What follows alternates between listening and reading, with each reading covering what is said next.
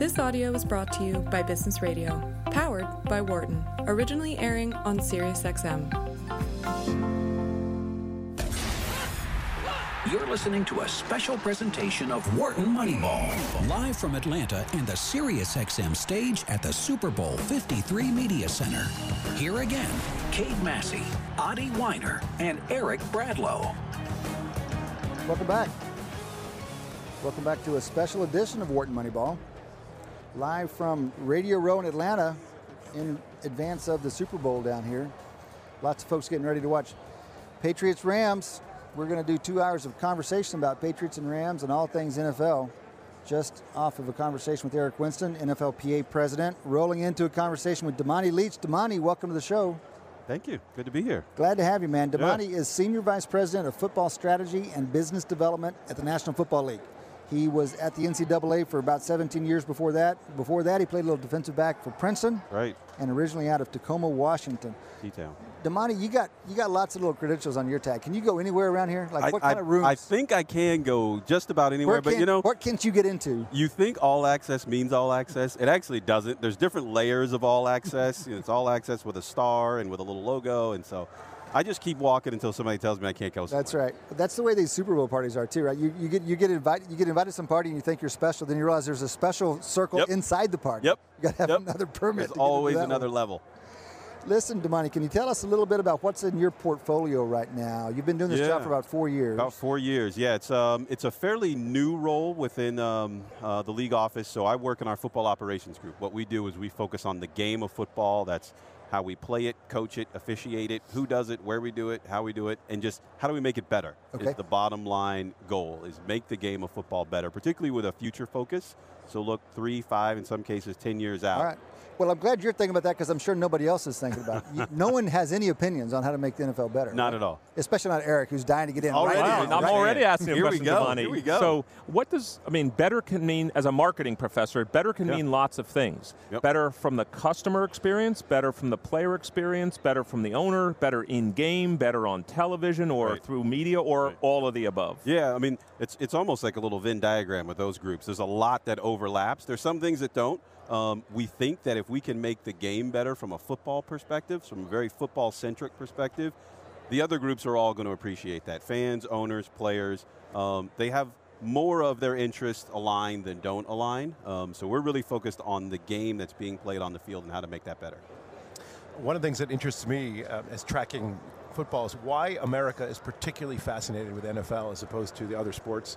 It is clearly, you know, emerged as the number one sport, and the reason I often give is that it's only 16 games. Mm-hmm. We can easily concentrate an enormous amount of our energy. Damani, on- you on- should know that he's a baseball guy, so Yes. he's a little bit, he's a little bit Ah, envious. okay. He's- a little envious, Okay. but you know, baseball's 162 games, It is and a it's, lot. It's, it's, a, it's, a, it's a slow walk. Yeah, yeah. Um, and I, I, we, we have its advantages. But what in particular about um, N- uh, the NFL football is so important to Americans? I Yeah, think? I personal opinion Sure. because I because I, like this question quite honestly, and that's I think it's the question we have to ask ourselves when we go into policy mode in the off season about what to change and not change about the game. You have to start with what is it about the game that makes it special and important, and part of that is I think is the cadence, the schedule cadence, and how often they play. Letting things breathe, the drama, having conversations for two hours about Right, um, right. this this game that we're going to have. But then also it's the the game itself.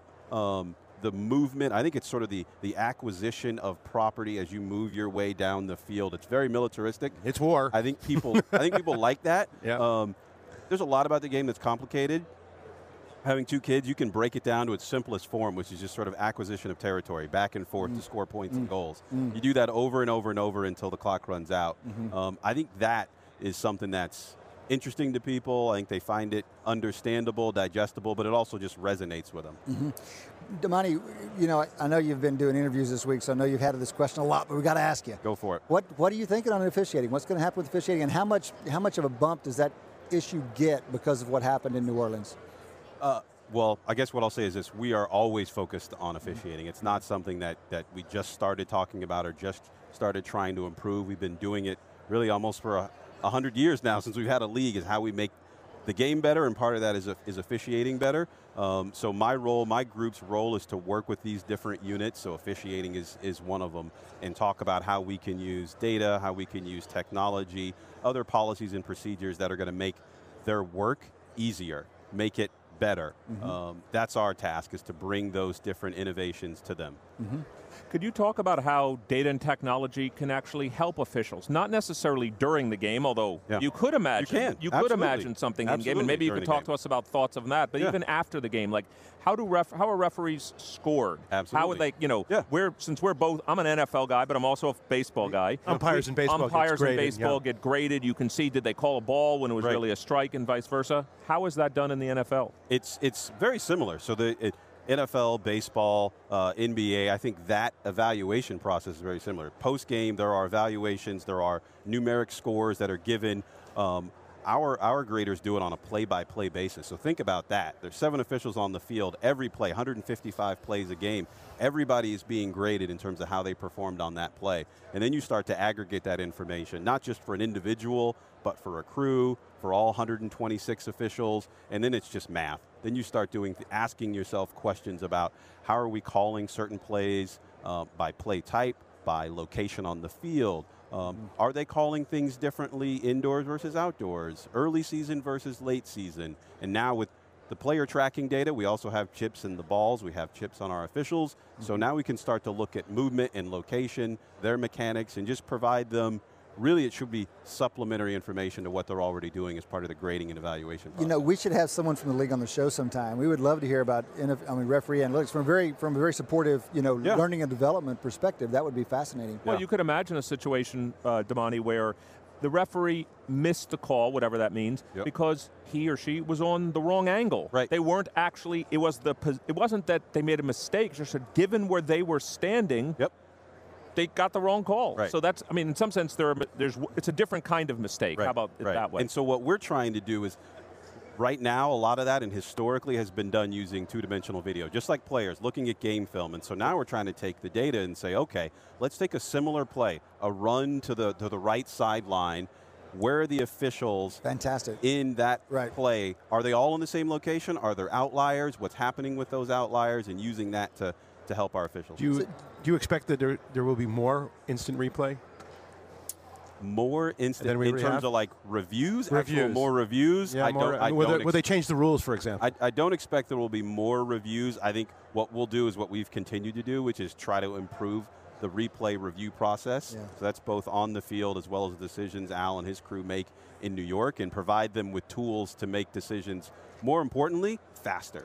I think that's our big focus. right. And- right. And how, how do you guys think about the resources you put on a game at, in the postseason versus in the regular season? I don't know how you're, in what way you're constrained. So you come down to the conference championships, for example, there are only two games versus the Yeah. 16 on a normal weekend.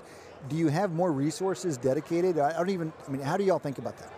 There are so so our our office, the AMGC, basically, you've got a bunch of officials that are um, Al and his staff are in the room looking at all of the games. So Sunday, one o'clock, you could have eight, nine, ten games Right, going right. on at a time. So you're spread across a Um, lot so more. you start to get spread pretty thin versus a traditional Sunday night, Monday night game. You can all be laser focused on one Okay. game. But I wouldn't I wouldn't say that to say that those Sunday games lack for any sort of oversight or anything like that.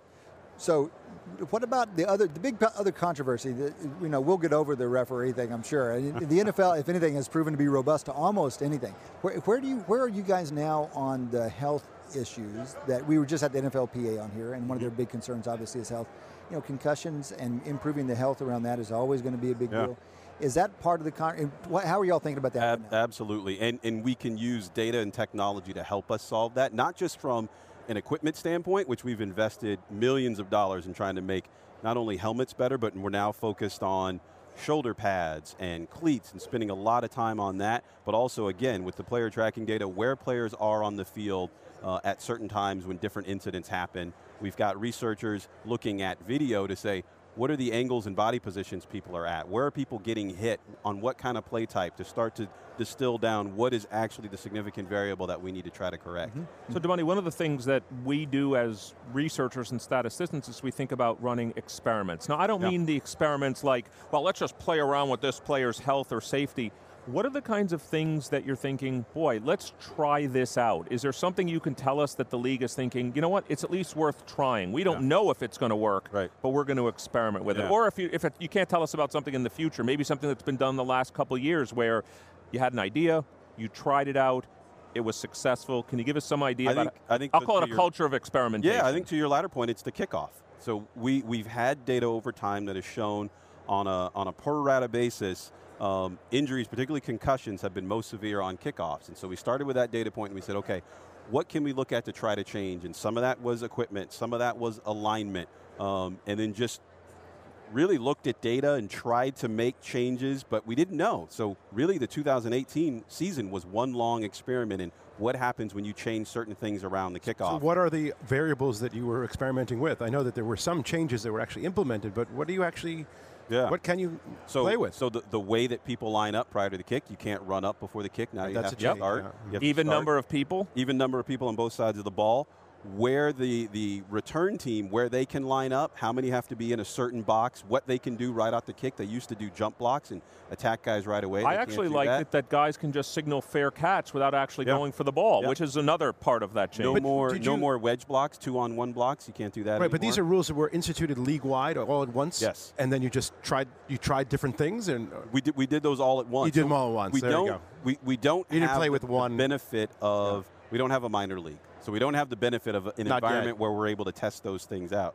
Um, so we'll, we'll experiment with some things during Pro Bowl. We do that with a lot of technology at Pro Bowl. Okay. Um, a few things during preseason, but not much. People are competing for real jobs, so that's hard to do. Um, but sometimes you just have to just take a chance during the season and see how it goes. Damani, talking about experimenting with technology in the Pro Bowl, we saw the way you guys pushed out motion tracking data. Yeah. It was really neat what you were doing online there and some with the television production. Your, one of your big jobs is what you said is forward looking. Where is Yeah. football going to be three or five years from now? How Yeah. can we make that as good as possible? Can you give us some ideas that you're thinking about on that front? I think there's there's sort of short term, like 2019, some things we're going to try to do with, with player tracking and ball tracking. So one that we're really taking a hard look at is kicks out of punts out of bounds. Right, the punt goes deep, goes out of bounds. The referee runs down the field, stops somewhere. And I Totally arbitrary, yeah. High high 90 percent of the time. Now that we have the data to know Yeah. where the ball went out of bounds, we can say with a good degree of confidence, over 90 percent of the time they're within a yard of where it went I was going to ask you, right? we're That's statisticians. fantastic. We They're talk about really, margin of error. really I was going to ask ten you what, percent. They're really, it's, really uh, good. Not and so then you great. No, right, but it's, the- but it's a bell curve that starts to spread out. And there are some times, there's been occasions when it's been five, six, seven, eight yards away from where it went out of bounds. But you just said within a yard. I think if you asked most fans who don't know, they would have said, "There's no way 90% is within Yeah. a yard." That's Yeah. that's a great. Yeah, they're, they're really, they're really, really good at it. So the question is, how do we use that data efficiently, so quickly and accurately, to get them to make a correction and say, actually, you put the ball at 25, it actually should be at the 30. Right. And without delaying the game, are, are there? Will there be Right. fan uh, motivation tracking? Like, for example, in baseball, we love to watch how fast they throw the pitch. Will we Yeah. see? Will we see on screen immediately that pass was X miles per hour? I think that our speed. That you know. I think our sense is that that day is coming. So, That's gotta be, Yeah, right, that right. day is coming, particularly with the technology getting as quickly as it can, and you'll see that on, on Sunday again. With it getting as good and as fast as it can, we know that's going to come. I think I think what we're saying is like, how do we start to use that data to make the game better? So I think really like five, ten years, maybe not even that far, working with our partners like Microsoft and Intel is sort of the complete digitization of the field. And now you know That's what I was gonna ask you. You know every Really? point from a video and from a data standpoint where every event happens. So the ball, did the ball go over the goal line? When did it go over the goal line relative to other body parts? Starting to figure that out with a high degree of accuracy and speed, Uh, I think is where we'll be in the next five years. What, is there any conversation around the style of play, or do you just guys kind of let things evolve as they evolve? So the play really has changed in the last couple of years. Absolutely. So, and you can start to do that with data. So things like where are the cornerbacks lined up? I'm an old cornerback, right? How many of them are in press coverage versus off coverage? How often does that happen? You used to have to look at video to do that. We know that instantaneously now. Um, where is the ball being thrown? We have a map of every single pass thrown in 2017 and 2018. Where were the completions thrown? Where were the incompletions thrown? Where are our officials relative to those passes? Do we need to change mechanics in that area? So uh, I think there's a lot. We're just really starting to scratch the surface of it. What do you think is the hardest part of your job, Damani? What do you what do, what do you, what do you, what would you most like help or insight or progress on? Um, geez, I think the high degree of certainty with which we have to do things that, particularly when it comes to technology, things can't work 95% of the time, right? That 5% is a win versus a loss. That 5% is someone losing their job. Right. So things have to work with a high degree of certainty and accuracy.